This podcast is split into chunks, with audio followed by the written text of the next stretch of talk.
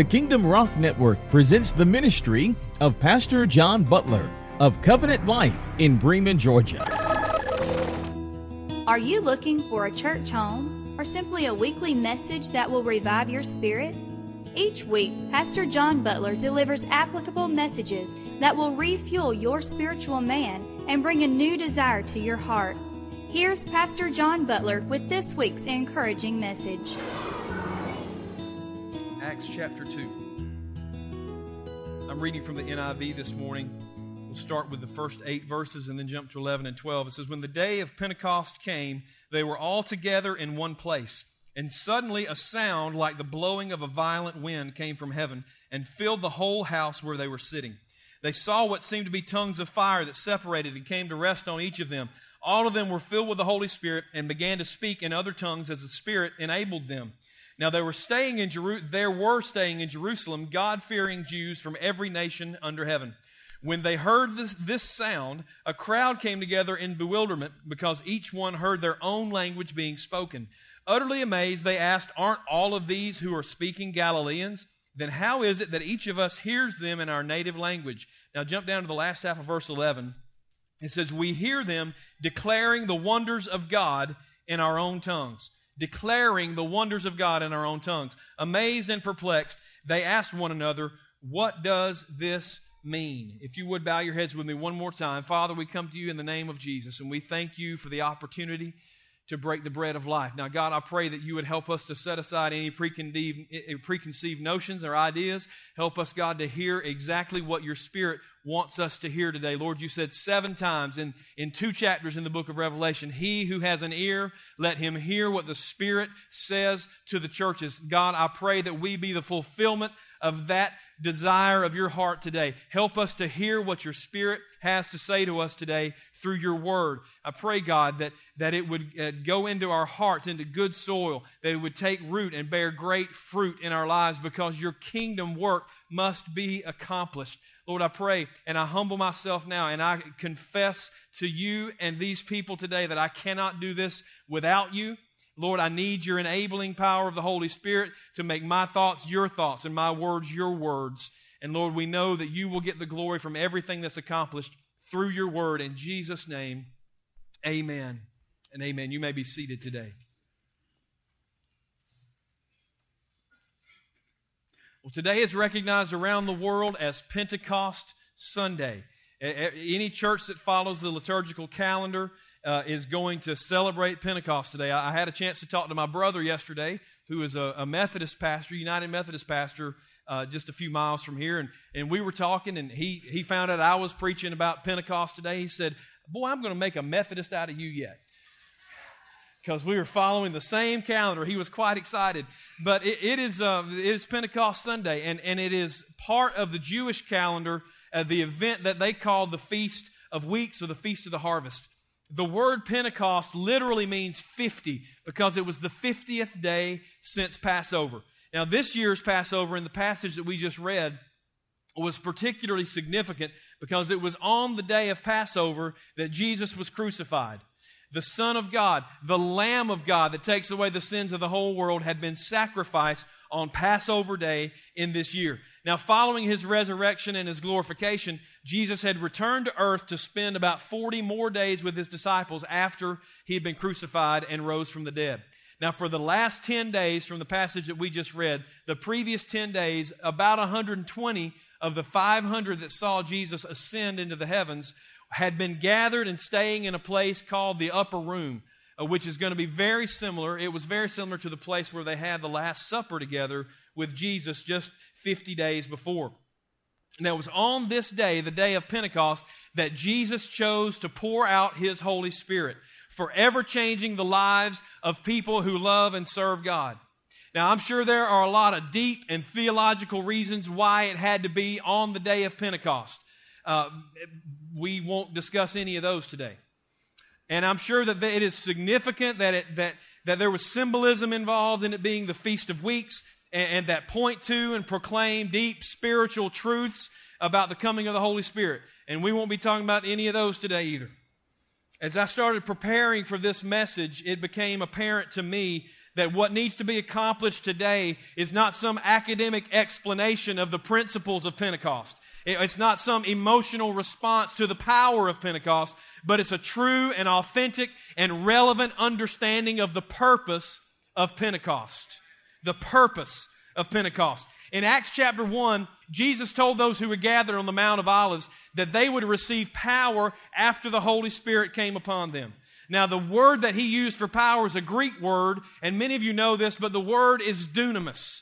It's dunamis. It's the, it's the Greek word where we get our English word dynamite, or maybe more specifically, dynamo because this power is power with the ability to reproduce itself. It is power with, with, it's explosive power. It's power that can change a landscape. It's power that can make a way where there is no way. It's power that are never going to give up. It's never going to give out. It's never going to give in. It's an eternal, endless, everlasting power that's given to us as a free gift from God. It's the very power of the immortal God, but it's given to us in a package that, we, that can be housed in a mortal human. It's the power that raised Jesus from the dead. It's the power that hovered over the face of a void earth. And when God said, let there be, there was. It's the power that swept over Ezekiel's dry bones there in the valley and made them live again. This dunamis power that we're talking about comes upon us after we receive the Holy Spirit after we experience what Jesus called the baptism of the Holy Spirit. So the question that, that I have to ask this morning is why in the world? Who in the world wouldn't want that power? Who in the world would not want that experience? Why would anyone ever not want to receive what Jesus said was for every believer? Well, I think I understand that the, the answer to that question because if I hadn't, I wouldn't have asked the question. I think I understand the answer to that question because I've struggled with it and dealt with it in my life as well. But I'd like to explain it to you with using an analogy, if that's okay. It's not a perfect analogy, but I think it, it provides a context that we can relate to. Now, nuclear energy uh, has long been touted as, as the wave of the future. Nuclear energy is the way that, w- that we, that most people believe that we're going into the future. Since scientists first discovered how to manipulate atomic particles, then, then uh, things have changed rapidly for us. Our lives have been forever changed. From agriculture to medicine to industry and business to the space program, it has been a revolutionary thing for us to be able to deal with nuclear energy. But there are some people who are against it. I mean, you just mentioned the word nuclear energy. You, you even discuss putting up a nuclear power plant somewhere, and people have a fit man, they freak out and they protest and they picket and, and, they petition and they lay down in front of bulldozers and they chain themselves to trees and they just go to any extent that, that they can go to to prevent that from happening. And, and I have to ask myself, why is that? Why do people have that kind of response to something that's so positive? And I think the reason is they don't understand the purpose. See, nuclear energy has to be used in a particular way and for a particular purpose. When it's used properly, when it's used for its intended purpose, it's absolutely a positive thing and it's a huge blessing to mankind.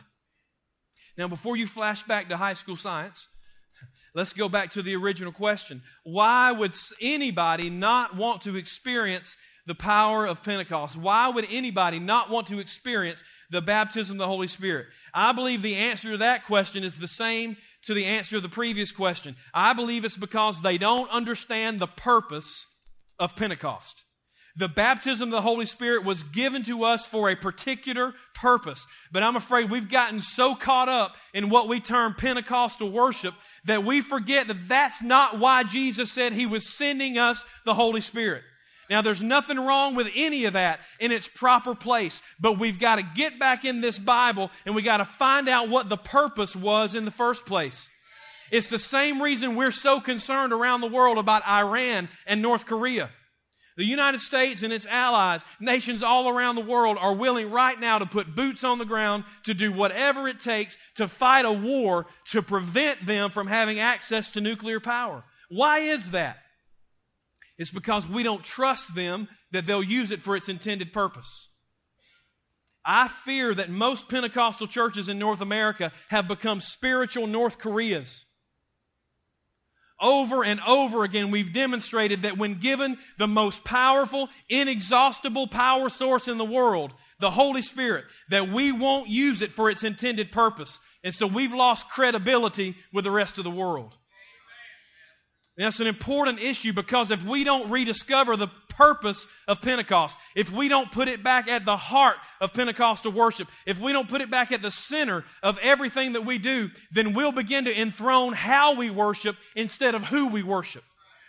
I've been on staff at a Pentecostal church for 21 years, and I've seen, an, I've seen a lot in those 21 years. I have seen the power of the Holy Spirit overwhelm entire congregations at one time. I, have seen people healed. I've seen lives transformed. I've seen, I've seen people ministered to in the altars. I, have seen uh, people run the aisles and shout and praise God because of what He has done and what He is doing in their lives. And I will defend till my last breath the authenticity of that experience and their right to celebrate God and to do what it, whatever they want to do in worship to the Lord. There is absolutely an authentic move of the Holy Spirit that we have to understand and we have to buy into. It's right there in the Word. It may not be your deal, but you don't know what some of these people have been through. Maybe God hasn't done for you what He's done for them, so I don't judge. They can act however they want to act as long as it's glorifying God. I'm okay with it. All right? But I have also seen people do foolish things in a service and blame it on the Spirit. I've heard them say things that border on heresy in the name of whipping up a crowd and getting some desired manifestation that they're looking for. I've seen evangelists shove people in the floor and say it's the power of God. I've heard people talk about what a powerful move of God we're having when, as far as I was concerned, God wasn't within a country mile of what was going on. Listen to this. When we remove the purpose from the center of Pentecostal worship, but we continue to operate as if nothing's changed, then we turn our focus on ourselves. Our services become little more than Christian entertainment. We even call them Holy Ghost parties, and we pat ourselves on the back for what a great service we had, while right outside the door of the church, across the street from the church, across the street from our houses, people are going to hell, and we don't seem to care. Something is wrong with that picture. There is a purpose for Pentecost, and I'm afraid we've lost it. Now, I'm not angry this morning. My heart is broken because we have the opportunity in our hands to change the world. And we're just entertaining ourselves.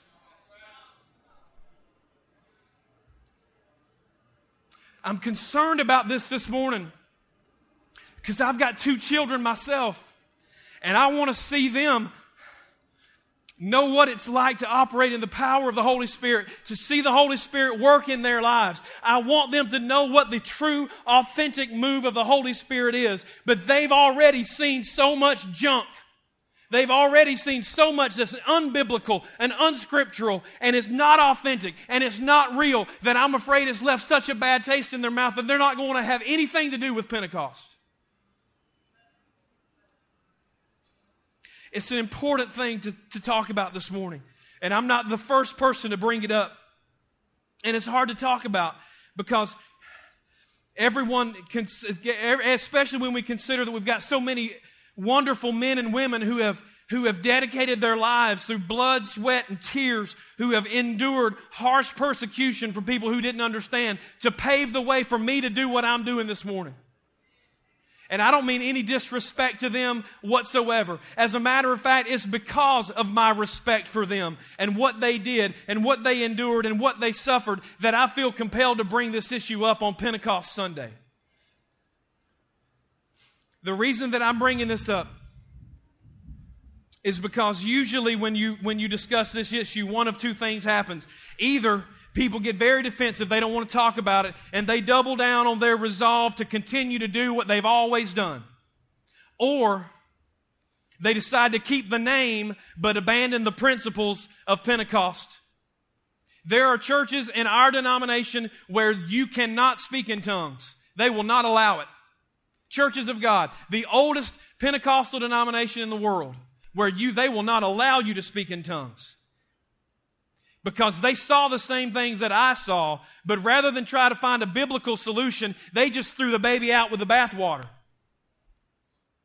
There's got to be a way for us to maintain our Pentecostal distinctives, but, but without falling into the same behaviors that's caused, caused much of the world to distrust us. There's got to be a solution, and I believe the solution is to revisit the purpose of Pentecost. And, and so, so what is the purpose? That's the, that's the $100,000 question this morning. What is the purpose of Pentecost? And it's quite simple, actually as most things in the body of Christ are. We make things way more complicated than God ever intended them to. Isn't that what the Pharisees did? Isn't that what baffled everybody in, in the Old Testament and the times of the gospel? The Pharisees had taken a very simple set of commandments and they had added so much junk to the top of it that people couldn't find God through it. We've done the same thing. The purpose of Pentecost is very simple. Jesus told us about it in Acts chapter 1 and verse 8. Let me see this first scripture. This is Jesus speaking, but you will receive power when the Holy Spirit comes on you, and you will be my witnesses in Jerusalem and in Judea and in Samaria and the uttermost parts of the earth. That's King James. It's, it's branded in my brain. And to the ends of the earth. You will receive power after the Holy Spirit comes upon you, and you shall do what? You'll be witnesses. You'll be witnesses. What is the purpose of Pentecost? It's for us to be witnesses, to have the power to be effective in witness. What do you mean witness? What does that mean? Jesus told us in Matthew chapter 28, verses 18 through 20, what it means to be witnesses. Jesus came to them and said, All authority in heaven and on earth has been given to me. So go and make disciples of all nations, baptizing them in the name of the Father, the Son, and the Holy Spirit and teach them to obey everything I've commanded you. And look at this promise. And surely I am with you always to the very end of the age. Jesus said, I have all authority. So now I'm commanding you to go and make disciples, baptize them, teach them, preach to them, teach them what it means to be followers of Christ. That's what he means when he says, be a witness. And then he says to him, But don't worry about anything. I know you can't do this without me. And I know you know I'm leaving, but I promise you I'm not going to leave you. So I'm going to give you the Holy Spirit so that he'll not only be with you like I've been with you, but he'll be in you. See, Jesus. Jesus is not like Congress. He doesn't pass laws, but don't give you the, the resources to carry them out. There are no unfunded mandates in the body of Christ. When Jesus tells you to do something, He's going to give you the resources to do it. So He gave them a command go into all the world and make disciples. Baptize them in the name of the Father, the Son, and the Holy Spirit. Teach them how to obey everything I've commanded you. Oh, and by the way, I'm sending you the Holy Spirit. I'm giving you the power to carry out what I just told you to do. He told us what to do, and then He gave us what we need in order to do it. Now, how do we know that's what he meant? Because even after they were given their orders, the Great Commission, Jesus had one more order for them, and that's in Acts chapter 1 and verse 4. Let me see that scripture, please. Acts 1 and 4. On one occasion, while he was eating with them, this is after his crucifixion resurrection, is in the 40 days that he was with them after uh, after that, after he was crucified. On one occasion, while he was eating with them, he gave them this command Do not leave Jerusalem, but wait for the gift my Father promised, which you have heard me speak about. The fields were white for harvest. Jesus had prepared them to work. Jesus had given them all the skills that they needed. He had shown them and demonstrated for them how to do the work of ministry. The, the world was ripe because that's why Jesus came. The fullness of time had come. It was time for the work of the church to begin. But Jesus didn't say go, He said stay. He said, Get to Jerusalem and don't you dare do any of the work of the ministry that I've already ordered you to do until you receive the promise that I've told you was coming.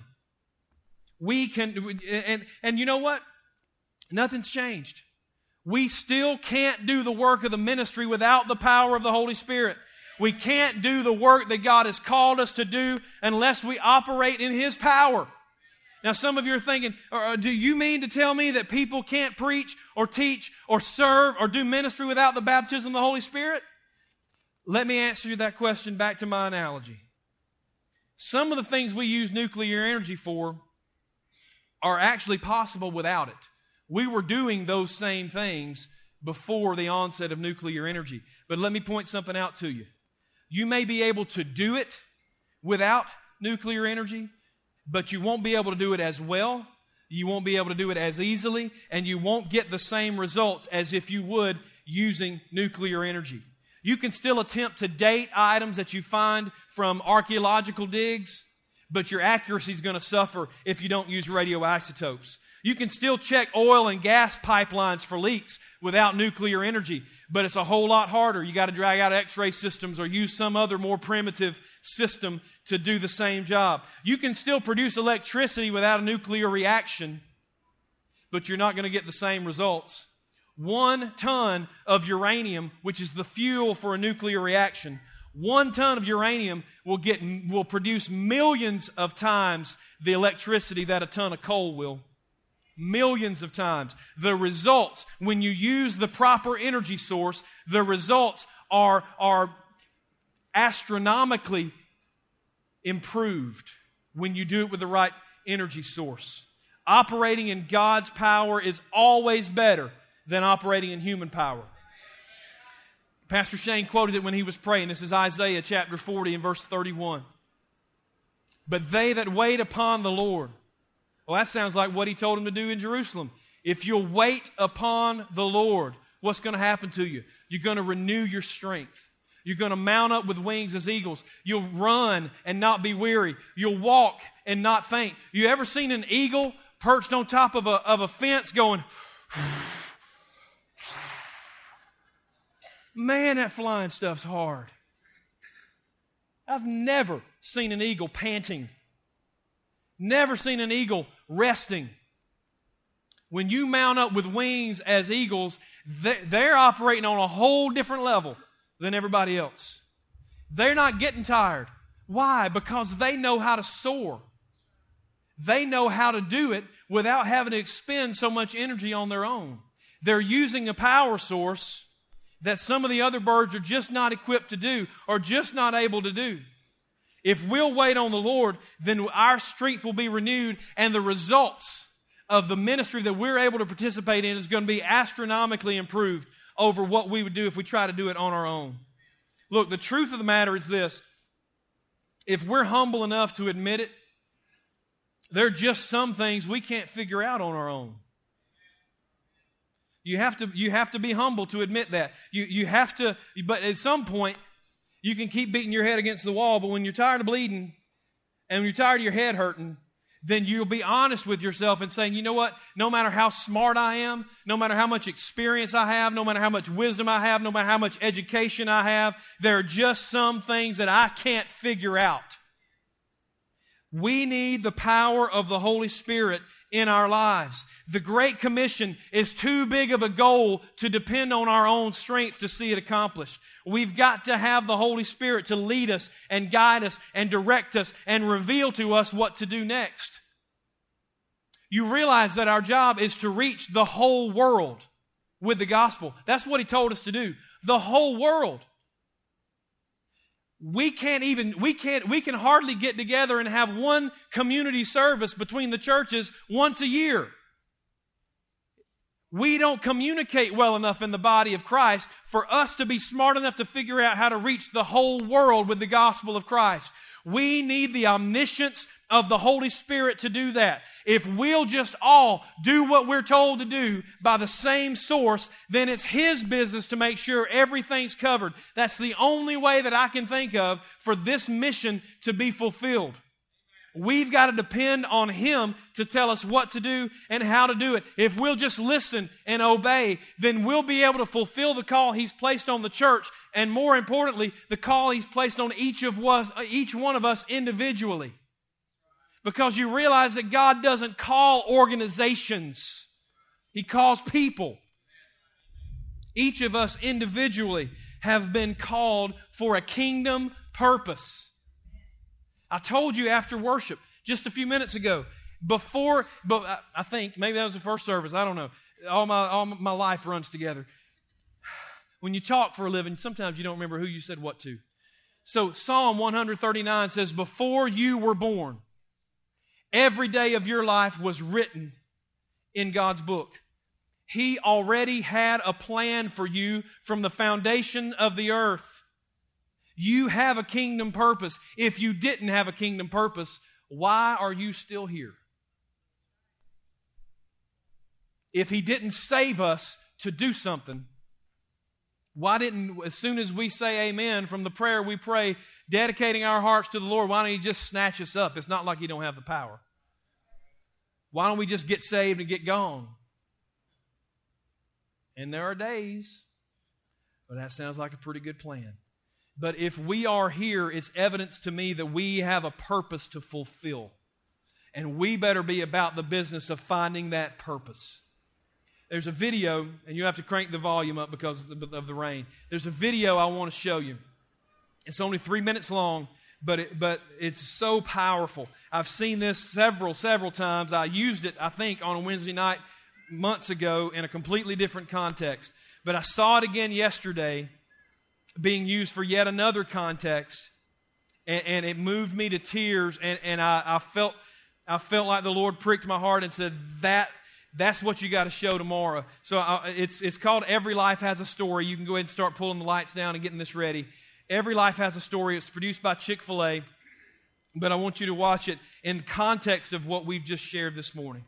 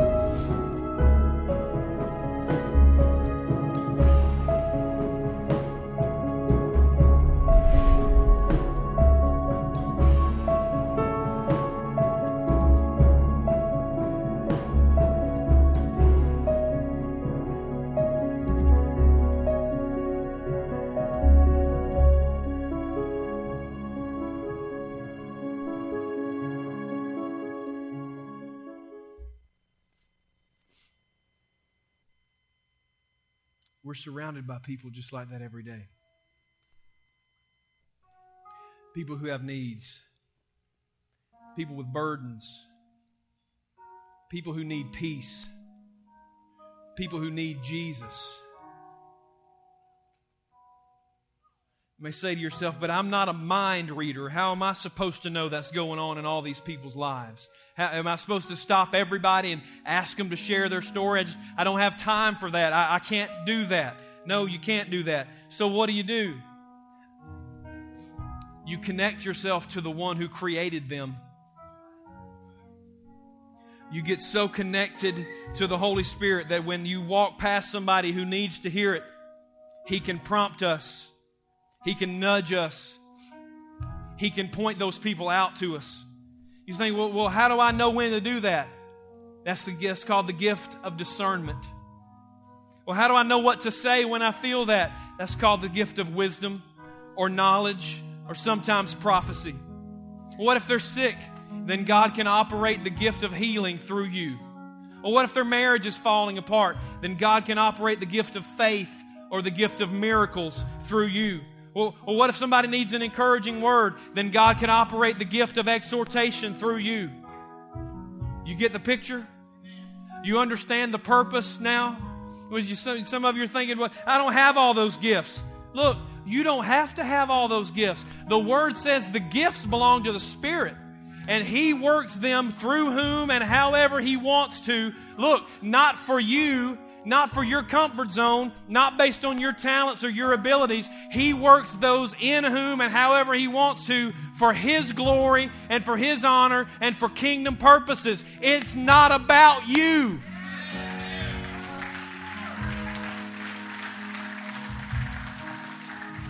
It's about the kingdom. The question that we have to ask ourselves today is Are we willing to submit ourselves to the Holy Spirit so that the work of the kingdom can be accomplished? Because we can't do it any other way. We can't do it on our own. The job is too big, the burden is too heavy. If your heart's after God today, why don't you stand with me, please? Everybody uh, across the, the house. If your heart is after God today and you want to be used to fulfill kingdom purposes, then I invite you to come to this altar this morning and pray that God would fill you with His Holy Spirit. I don't care if this is the first time you've ever heard of anything about a baptism of the Holy Spirit or if you walk in the Spirit every day. We constantly need to be refreshed and renewed because the harvest is still great there's still more lost than found. There's still work to be done, and we need to be refreshed and renewed every day. You're like, Pastor John, I don't understand everything about this whole deal. I don't get this. There's parts I'm uncomfortable with. Hey, join the club. I don't understand it all either. There's parts I'm uncomfortable with, but it's not about you. It's about the kingdom.